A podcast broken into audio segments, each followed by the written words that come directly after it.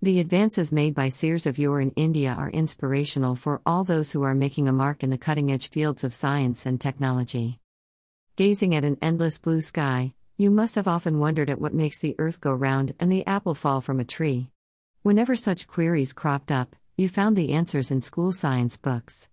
The word science literally means knowledge or the state of knowing. When this knowledge is put to practical use, it creates technology. Today, we have most, if not all, science recorded for posterity in print and other media. But if the history of science is traced back to its origin, it probably starts from an unmarked era of ancient times. The phenomenal advances of ancient India, for example, in science and technology are the stuff that legends are made of, be it the oft-quoted example of the conception of zero or developments in the fields of astronomy, chemistry and metallurgy. Science, in fact, was neither discovered nor invented, it was revealed to ancient Indian seers in their meditations, got codified in the four Vedas Rig, Yajur, Sam, Atharva and was passed on from generation to generation. The language of the Vedas, explains Dr. Thomas Arya, a German psychologist and committed Indophile, is symbolic and imagistic. It clothes all knowledge in symbols that a literal mind may comprehend only at the most evident level. Science and Rituals. Haven, photo by Bharat Mughal. The Vedic cosmology evolved as part of a complex system of sacrificial ritual. Although the Rig Veda does not mention any temples, according to scholar Nandalal Dey in his book Civilization in Ancient India, each house had a furnished room as a receptacle of the sacred fire.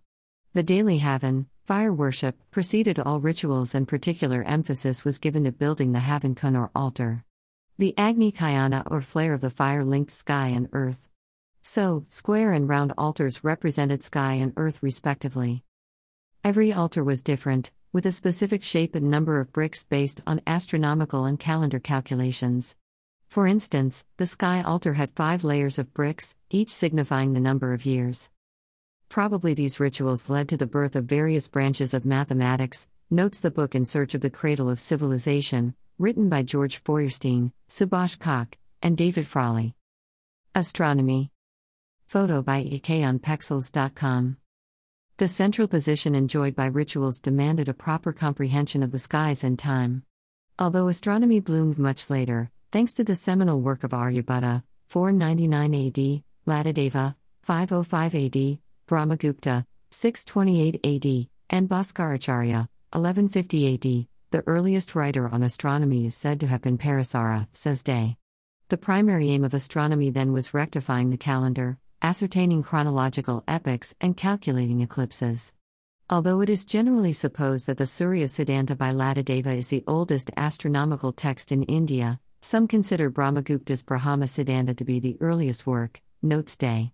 Aryabhata is supposed to have compiled Aryapita's Sutra around 6th century AD. Many theories postulated then have found uncanny support now. Take Bhaskara's Siddhanta Siramani, where he mentions a force of attraction resembling gravity, discovered centuries later by Newton. In Surya Siddhanta, Latadeva talked about the Earth's axis and called it Sumeru.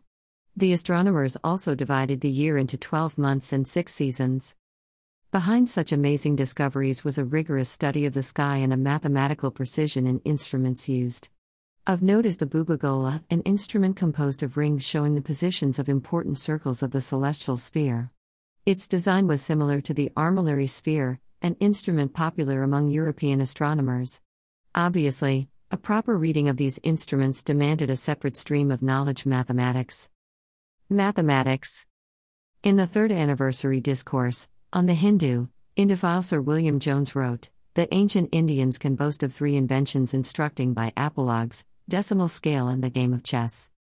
Although the seeds of mathematics were present in Vedic rituals, including Vedic mathematics, a relatively simple method for complex calculations, they truly blossomed in astronomy. In fact, Indian mathematics' greatest contribution came, philosophically enough, in the form of zero, courtesy Aryabhata. In the Kalpa Sutras, penned in 290 BC, the scholar Bhadrabahu even solved the Pythagorean theorem. An extant book on arithmetic was the Lilavati by Bhaskara.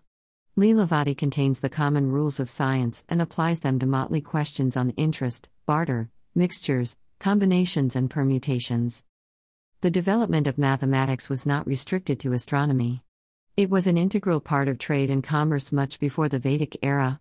Says Dr. Arya, the weights used by the Indus Valley civilizations of Harappa and Mohenjo-daro followed a binary system, and measurements were based on the decimal system.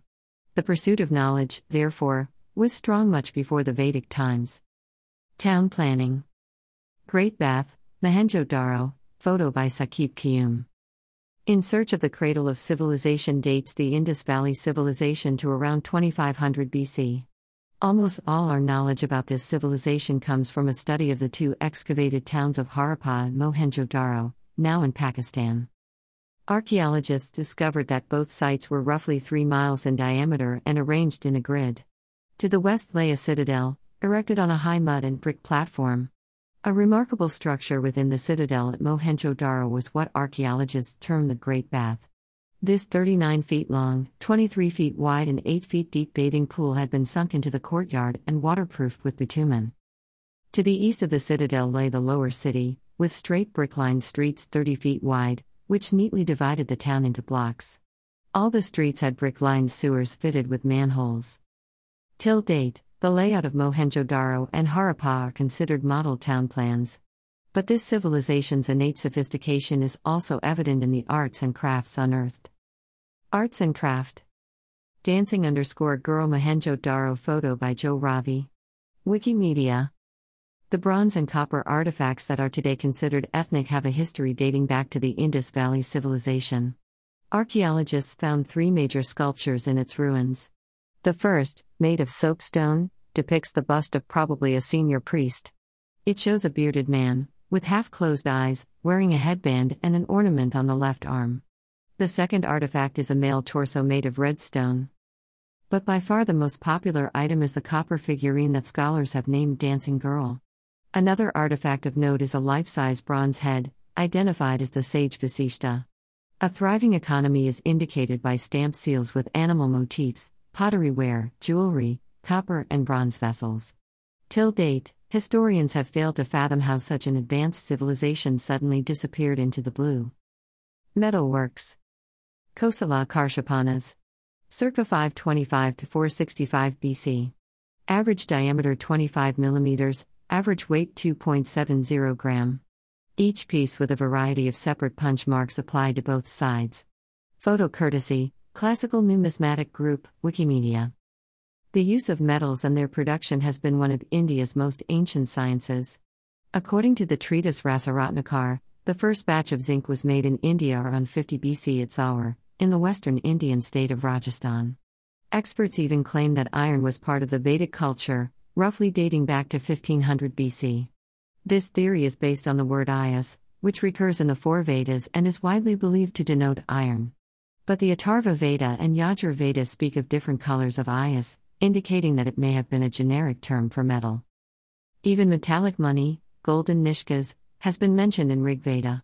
Yet we find the ancients using cattle as exchange, pasu pecus. Some historians consider the nishkas to denote gold coins worn as necklaces. In his work Manusmriti, Manu gives details of estimating the value of a coin. For instance, 8 trazarinas, motes, is equivalent to 1 liksha, poppy seed. Copper was weighed in Savarna.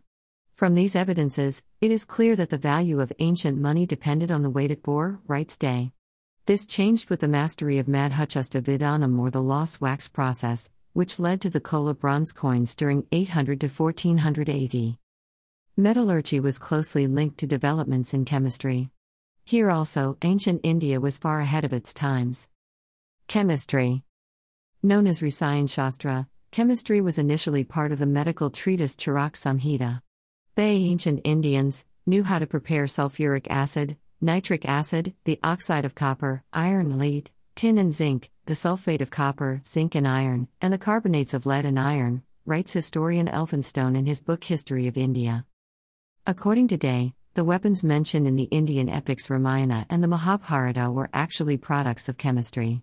All warfare knowledge resided with the Brahmins, who later imparted it to the Kshatriyas. The mantra the gurus gave their pupils was nothing but chemistry, argues Day. The arrowheads were probably coated with certain chemicals. Day goes on to state that even gunpowder, whose invention is traditionally ascribed to the Chinese, was known to ancient Indian chemists.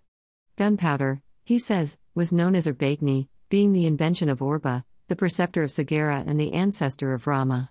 The ingredients and power of the fire of Orba have been described thus in the work Nidikantamani, combining burnt wood, charcoal, saltpeter and sulfur by parts gradually lessened, a terrible fire is produced by which even water and others are burnt. But not all of chemistry was warlike. Because of it being a part of Charak Samhita, chemistry also contained the knowledge of creating medicines by potentizing various metals. This near-extinct healing science is practiced by Vaidya Balandu Prakash in the North Indian valley town of Dehradun. Ayurveda. The Charak Samhita consisted of another science of healing, Ayurveda, ancient India's most potent contribution to the world of medicine. Legend has it that Brahma, the creator of the universe, perceived this science and taught it to Prajapati Daksha, who transferred the knowledge to his twin brother Ashwini. In his turn, Ashwini taught Ayurveda to Indra, who passed on the science to various sages. Two of Indra's disciples, Bharadwaja and Diodas Danwantari, later became prominent physicians. Danwantari revealed this science to his pupil Sushruta, who developed surgery. Apart from providing a consummate healing technology, the Ayurvedic savants also made some amazing discoveries about the human body. For example, they found that the number of bones in the human body actually equals the number of days in a year. Photo by maryfonpexels.com. Botany. The Vedic era's emphasis on nature led to one of the world's earliest classification systems for plants and vegetables, perhaps because Ayurvedic physicians looked into nature to find cures for various diseases. The Yajurveda, for example, contains hymns that classify the plant kingdom into classes, orders, genus and species. According to Day, this segregation was based on the plant's external appearances. All vegetables that originate either from seeds or from slips of branches were called aushadhi, herbs. The plants that do not bear flower or fruit were termed vanaspati, lords of the forest, and those that did, came to be known as briksha, trees. Message from nature. As is evident, most of these sciences were in tune with nature. The ancients did not plunder the earth to search for its natural treasures. It was a contemplation, which took years to manifest. It was the perfect marriage between science and spirituality where one complemented the other. The laboratories of the sages of yore were the open blue sky, the quiet of a virgin forest, the calm of their inner awareness. Here, wisdom dawned. From quantum physics to the Big Bang, the universe was explained in terms of a symbol, the Nataraja, and a poem, the Rig Veda. Here, beauty and knowledge mingled to create a harmony that was unique among all times. Then, shouldn't we follow in the footprints of yesterday in search of a better tomorrow? Isn't it time we look back and seek the universal harmony that we lost somewhere along the race for existence? This article was first published in Life Positive magazine, October 1999.